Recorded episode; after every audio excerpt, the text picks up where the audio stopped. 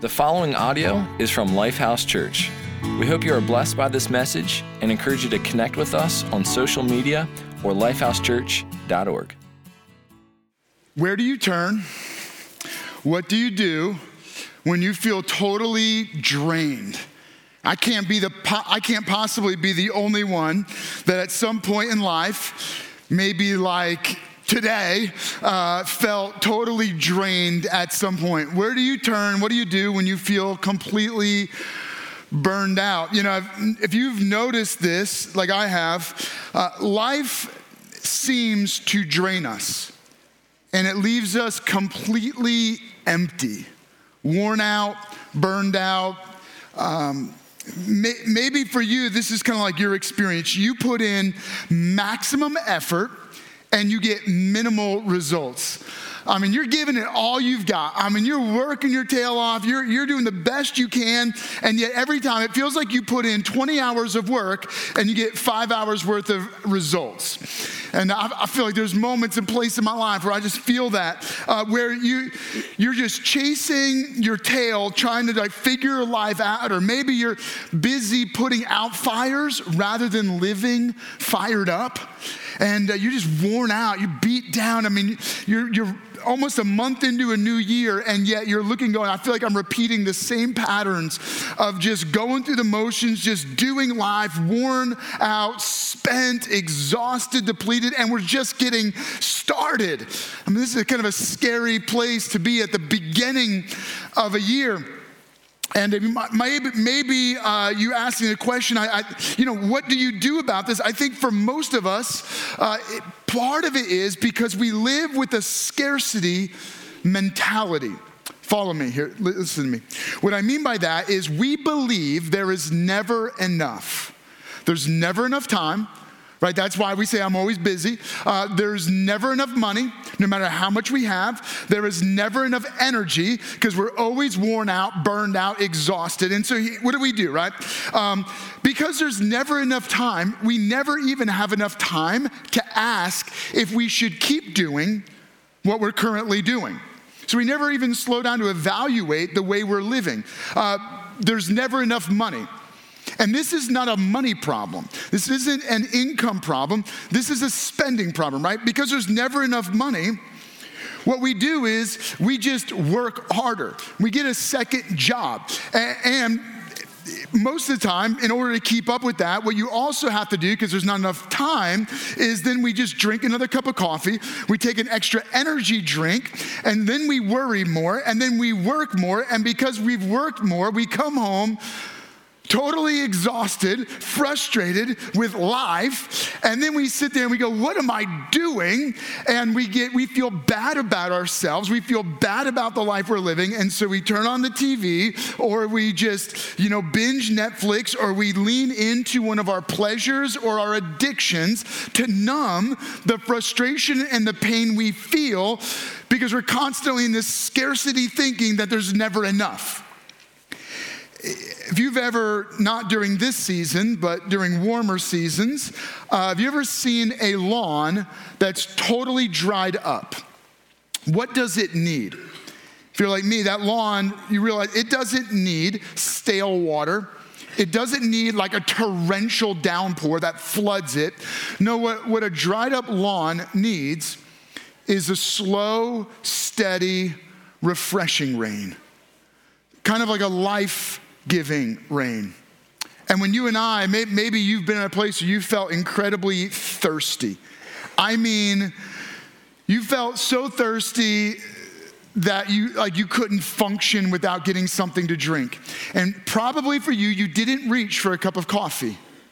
You, you didn't reach for, I don't know, your favorite beverage. You, you didn't reach for um, stale water. You know what we reach for when we're really thirsty? We, we reach for refreshing, cold water, life giving water. And so, where do we find that kind of life giving water for our soul? When your emotions, when your thinking, when your relationships, when your soul feels dried up, where can you reach for something that is life giving? That renews, that, that transforms how you live, like a rain falling on a dried up lawn that begins to bring a refreshing new life. And so that's why I want to I want to bring you into a chapter in the book of Ezekiel that's tucked into the Bible where we're to borrow from a metaphor written by this guy who's a prophet, a spokesperson of God. And I believe that as we read this chapter, you're to find a lesson that you can apply to your life. And, and so we've been, we've been looking at Ezekiel as we've been going through this series, Come Alive. So let me just kind of quickly bring you back to the context in case you're brand new with us. Um, welcome to any of our guests here. Uh, we also want to just quick shout out to each of our camp- campuses. So appreciate our Chambersburg campus, who I'm sure you guys are super excited to finally get a chance to meet again after a little hiatus. Uh, and to our other campuses, Wilson, those of us uh, part of Wilson, the, the cinema campus. So excited for each of you. Appreciate you guys being part of this. and, and so as we've been looking at this series, uh, what we discover is that Ezekiel was with a group that was brought into exile after Babylon had conquered the nation of Judah. They marched the people into exile into Babylon, and then they went back to Babylon. They dest- I mean, not to Babylon. They went back to uh, Judah. They destroyed the capital city of Jerusalem, toppled the temple. And it felt like if you were one of those people that had got brought into exile, Felt like you were not only far away from home, but far away from hope. And they were living desperate. They were living dried up lives, drained, burned out. And what's painful is they're living far away from a destroyed temple, where now it feels like God is distant. God has abandoned them, God has rejected them. If there's a God at all. And maybe some of you find yourself in a similar place where you feel like you're living where you don't belong, or you're living in a way that you never imagined life would have gone, and you feel desperate, you feel dried up.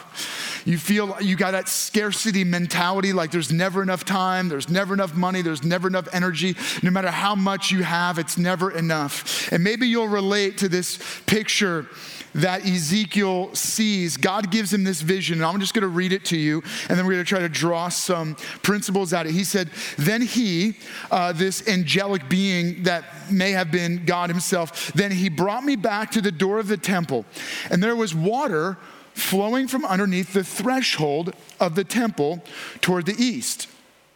And when the man went out to the east, uh, the line, meaning he measured it with his hand, and he measured 1,000 cubits, which is about, I don't know, 1,500 feet. All right? And he brought me through the waters, and the water came up to my ankles. And then he kind of does the same thing again. So he's walking, the, the, this angelic being is walking him, and they go, they go about a third of a mile, and they, they measure the waters. And he says, when we measured the water, it went up to my ankle. And then he's going to go out, he's going to keep going further as this water is flowing. And he measured off another thousand cubits, went about another third of a mile, and led me through the water that was now knee deep. So, of course, as he's going and he's walking, this, this uh, stream is now becoming a, a, little bit of a river that's getting deeper and deeper. He goes, Now it's knee deep. He measured off another thousand and led me through water that was up to my waist. And then he measured off another thousand. We could do this all day. and now it was a river that I could not cross because the water had risen and was deep enough to swim in.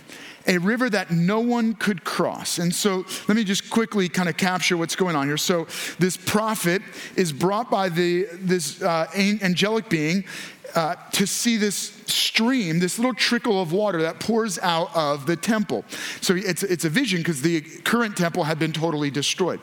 And he sees this water trickling out of the temple, then runs down, or it runs through the temple, and then it spills out of the temple. And as it flows, it starts out just as a little stream, something that you could easily walk through. And then it goes about a third of a mile, and he could still walk through it ankle deep. It goes another third of a mile. Now it's up to his knees, then up to his waist, and then it goes further and suddenly it becomes this massive river that he could never even cross if he tried to swim. Jesus used a similar word picture. This is around 570 BC. So, almost 600, about 600 years later, Jesus meets a woman uh, at a well. Now, a well in most communities would be something very much like a coffee shop today. It'd be a place that you need to go to in order to survive. Uh, but, uh, you know, people go to the well, of course, to get water, but it was also like a gathering place. But most people went in the cool of the day, in the morning, in the evening. This lady is there in the middle of the day. Jesus goes there and he strikes up a conversation with her. And she thinks he's talking about the water in the well. But Jesus is using the water as a metaphor for something different, something about the soul. And so it's recorded by the author John, who is an eyewitness to the life of Jesus. And, and John, the author John, in his gospel, records this moment where Jesus answered the woman Everyone who drinks this water, meaning the water in the well, will be thirsty again, meaning it's scarce. It doesn't last. There's never enough. No matter how much water you drink, you're always to have to come back and drink more water. I don't care what buffet, buffet you go and eat at. The next day, you're to be hungry again. It doesn't matter what vacation you go on, eventually, you need to go on another vacation. No matter how much sleep you get, eventually, you need to go back to sleep. And Jesus said to her, No matter, no matter how much water you drink, you're to get thirsty again. But whoever drinks the water I give, will never thirst. Did you get it? This is a similar picture that Ezekiel saw. Now, Ezekiel didn't understand his dream or his vision. He just saw it, but he didn't know what it meant. And so he writes it down. He shares it with the people that are living in a desperate situation, that are living dried up, burned out lives. And he, he doesn't really even know how to explain it to them other than to say, This is what I saw. I hope it encourages you. I saw that from the temple, a little stream flowed and it became a massive river. Good luck. Hope that encourages you. Well, Jesus comes along and he says, I want you to know that anyone who drinks the water I give them will never thirst again. And what Ezekiel didn't know was that what, what would happen 600 years later would be the fulfillment of his vision. And there's a principle. There's a principle that, that jumps out of this chapter in Ezekiel. And there's a principle that Jesus was offering that woman at the well, and it applies to our lives today. On our own, when we live life, we're to feel dried up, burned out, exhausted. But through relationship with God, we can be filled to abundance. I, I, want you to write that down. I'm hoping to encourage you. My, my message today is to be an encouragement. And so I want you to write this down. I can be filled to abundance, I can be filled with abundance. And when you hear that word abundance, I don't know what you immediately think of, um, but I hope that what you think of is something that's like spilling over, that there's more than enough. If you had an abundant amount of time, it means that you have so much time that you could do whatever you wanted for as long as you wanted. If you had an abundant supply of money, you would have so much that you could give as much as you wanted and there would be still more than enough for you, right? That's what I would think of if I thought of the word abundance. So, why is it that we don't feel abundant? Why is it that we feel like there's a lack, meaning we have a scarcity mentality? Well, it could be because there are holes in us. The thing inside of us, our soul, that is meant to hold life, drains because it is cracked. Imagine your spiritual being, your soul as a cup that is cracked. Therefore, no matter what you pour in to refresh it, to renew it, to make it feel full, no matter what you put in, it just pours right back out. And doesn't, isn't that exactly how you and I live our lives? It's a perfect picture. You can, like I said, you can pour in sleep, you can pour in vacation, you can pour in food, you can pour in water. Whatever you pour in, it just drains right out. You can, you can be in a relationship and just love spending time with that person, but it feels like no matter how much time you spend, it's not enough um, because you and I have something broken, fractured inside of us. And it's not that a relationship is not working, or, and it's not that we don't have enough money. It's not that your finances are broken. It's not just that my mind or my emotions are off kilter. It's that I am spiritually dried up. What I mean is this Very simply put, there is something fractured and broken inside of us at a deeper spiritual level that causes us to constantly be empty. This is what biblical authors and Jesus refer to as sin. Sin is a spiritual brokenness, a spiritual hole in our soul that no matter what you put in, it constantly drains empty. Sin is a desire to push away from God and all that is good and best and blessed for our life. And when we push away from God, we remove ourselves from the source of life and love and hope and healing and forgiveness, and we go off and we do what we want. And what we do is in, in, in this process, we reject the very God that could satisfy and fill us, and we turn toward things. Think, think about your life. We, we turn toward work or sex or relationships. We turn toward eating or addictions or pleasure. And no matter what we take in, it never satisfies us for long. Oh, it'll give you a quick fix. It'll make you feel good for a moment, but very quickly, when that moment passes, you're right back to where you were, only it's worse because now you're deeper and deeper and deeper in this sin trap. And the worst part of sin is that it leads toward a forever ruin where we're headed toward eternal judgment.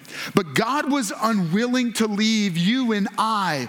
He was unwilling to leave the nation of Israel on this course of eternal ruin. And so God intervened. And what he gave Ezekiel was this little glimpse, this little picture of a little trickle flowing out of a temple that becomes a stream, that becomes a river.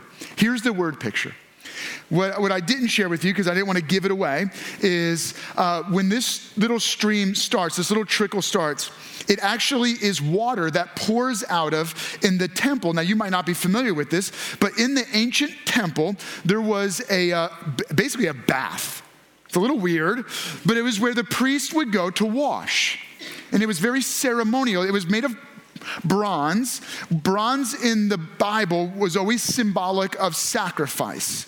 And, and so there was this sacrificial bath where the water was. And so the water started spilling out of the bath. And then what it did was it ran underneath the altar of sacrifice. That's where you would bring your animal to offer sacrifices. I know this sounds crazy. Hopefully, none of you are like PETA fans and you're like all upset about this, but they offered animal sacrifice. And so the water, the stream ran from the washing basin underneath the altar of sacrifice, then out of the temple. Then it began to grow. And the point was this it was a picture. Ezekiel didn't understand this. It was pointing to Jesus. Jesus, who would come to cleanse us of our sin. He, was, he poured his presence into a broken world. And his presence was offered to wash us of our sin. How? Well, the water in, the, in, this picture flowed under the altar of sacrifice. What Jesus did was he came to offer himself in death. He became the sacrifice for our sin. So when Jesus died on the cross, what he did was he took our sin punishment, he put it on himself. Jesus took this, the eternal judgment we deserve, he put it on himself so that he died in our place once and for all, absorbing our judgment, our shame, our guilt. So that anyone who believes in Jesus by faith is forgiven of their sin and given new life. And when we believe in Jesus by faith, that river that poured, or that stream that began, that flowed from the, the bronze um, wash basin that flowed under the, the altar of sacrifice, flows into our life. And the idea of this picture is that wherever the river flows, God's presence goes. Here, here's the way Jesus described it. He said, The thief does not come except, meaning his only goal is to steal, kill, and destroy. That's why you and I go through life drained and exhausted and depleted because we have an intelligent, evil um, enemy who is constantly sabotaging us, trying to steal, kill, and destroy us. Jesus said, But I have come that you may have life and that you may have it more abundantly. I want everybody to say this. I want you, to say the word abundance. Abundance. You, you believe that? Say abundance. abundance. Jesus said, I've come that you would have life, but not just have life, not just existing, not just surviving, not just getting by, not just chasing your tail, not just trying to put out fires, but I've come that you would live on fire, that you would live an abundant kind of life. Well, how is that possible? The only way that's possible is if we tap into the source of abundance.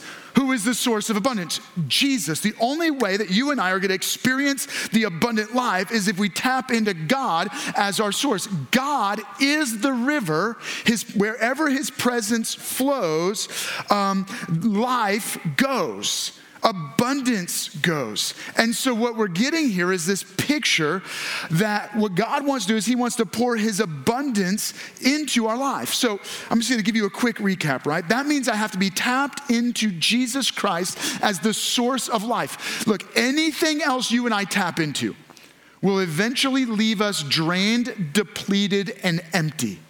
It will leave us wanting. You don't you don't have to believe me, just look at your own life experience. No matter what we've done, we've always been left wanting. But when we tap into a relationship with God through faith in Jesus, we get the privilege of always being filled up. We become satisfied and we become overwhelmed with the life of God. And then whatever fills, spills right? So God fills my life. Now he, in essence, he doesn't just fix the break in my cup. He, he gives me a whole new cup so that now my life can hold the life of God, the flow of God's favor in my life, and he fills my cup to overflowing. But he doesn't just fill it to overflowing, right? Because the idea is that whatever fills, spills. But check it out, he does more than that.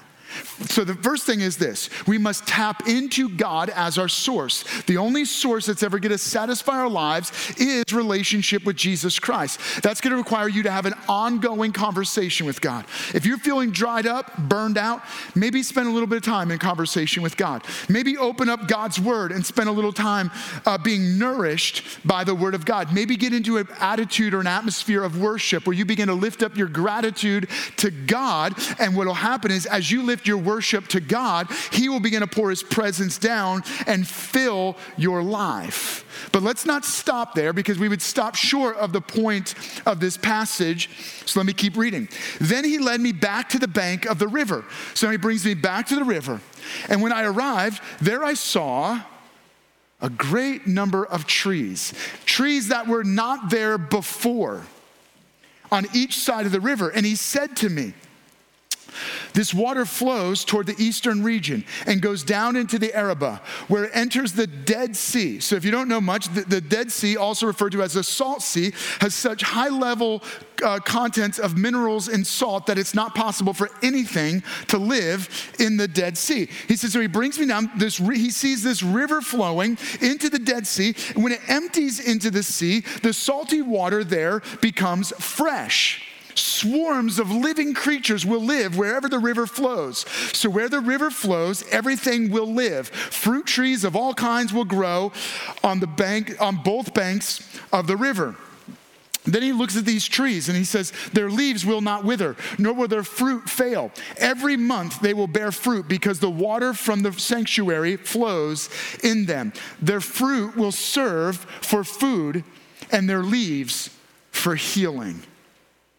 Okay, it's a picture, it's a metaphor, but here's what, here's what Ezekiel sees. He sees that this river, as it grows and expands, as it gets bigger and bigger, eventually life begins to grow all alongside of it. Trees of abundance, trees that don't just have one season, but every month they have a new crop, a new fruit, a new opportunity for people to be nourished. Then, if you get a hold of the leaves, it's like aloe. Man, it, will heal you, it'll, it will refresh you. And so he said these trees fill, they feed, and they bring healing.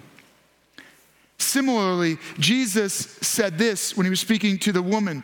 He said, Indeed, the water I give him will become in him a spring of water welling up to eternal life. When you receive this living water in you, it brings a different kind of life in you, and it becomes a spring of living water.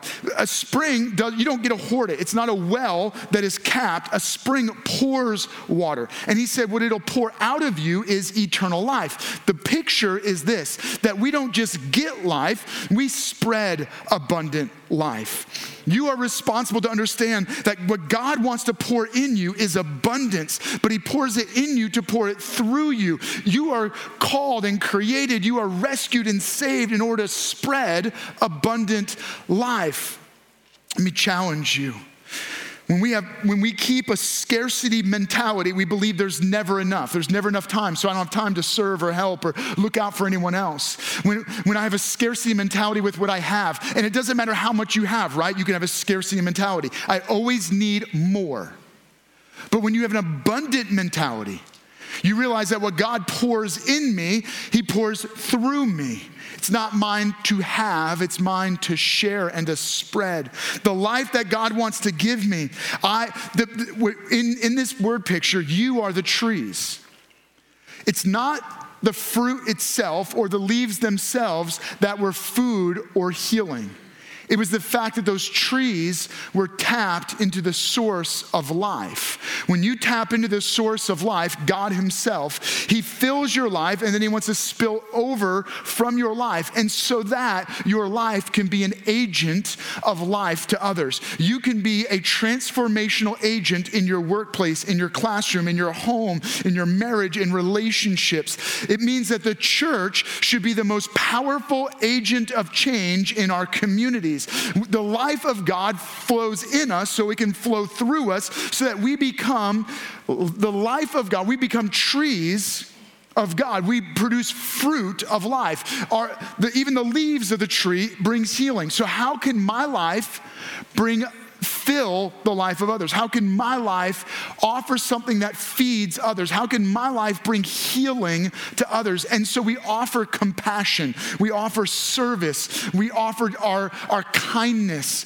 We are people that are the love of God and the forgiveness of God and the compassion of God and the generosity of God. What that means is, I go through my life, I'm not worried that somebody is going to spread a contagious and a contaminant on me. I'm not worried that somebody's gonna give me a disease or they're gonna spread their death onto me or their hurt onto me or their hate onto me. We are the life of God. I'm not worried that, that the hate of the world is to get into the church or the hurt of the world is to get into the church. No, we are contagious. We are the agent of change. Listen to me carefully. We spread out. They should be worried about us because when we spread out, we bring life, we bring transformation. So don't sit around uh, worried about what anybody else is going to get you infected with, what they're going to get on you. You should be spending your life thinking about how you can get what's in you out onto others. I'm going to land it with this one more idea, and this is going to be the one.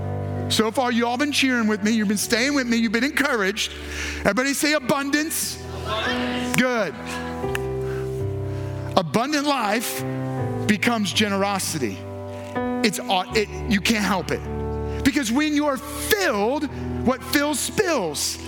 The abundant life becomes generosity because you always have more than enough. I'm gonna be generous with my time. I'm gonna be generous with my words. I'm gonna be generous with my forgiveness. I'm gonna be generous with compassion. I'm gonna be generous with my heart, with my attitude, with the words that I speak. So I want to take a moment. I want to encourage you to become generous. Now, most of you, if I were to ask you personally, you would probably say that you're a generous person. And it's because you give once in a while. Maybe you were generous at Christmas time. My goal is not at this moment to get you to give, but to become generous. And there's a difference. people who give may not be generous because giving is spontaneous. Giving is based on what you have, giving is based on what you're actually giving. But generosity is not something you do, it's who you are. You can give and not be generous because you're doing something but not becoming something. My goal is that you shift in your life from becoming a consumer to becoming a giver. Most of us have a consumption assumption. Let me say it again. Most of us have a, a a consumption assumption. We believe that we can consume all that we have. We assume we can consume all that we have, that it's ours. But when you understand that God is the source of everything you have and He pours it in to pour it through, then I discover that everything I have is from God and therefore it's for God.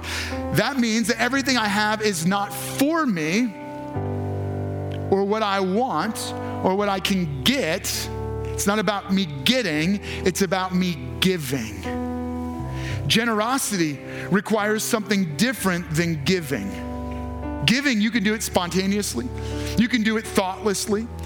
You can, you can do it only based on how much you have. I mean, you create a Christmas budget, you kind of think like, well, how much do I have to spend? And you should do that, right? Generosity means that I have thoughtfully, I have deliberately created a plan in my life to live on less, to give more. Say it one more time. It's a thoughtful, deliberate plan to live on less for the purpose of giving more. My goal is to limit my life, to live simply, to live on less, so that I can give more. That's generosity.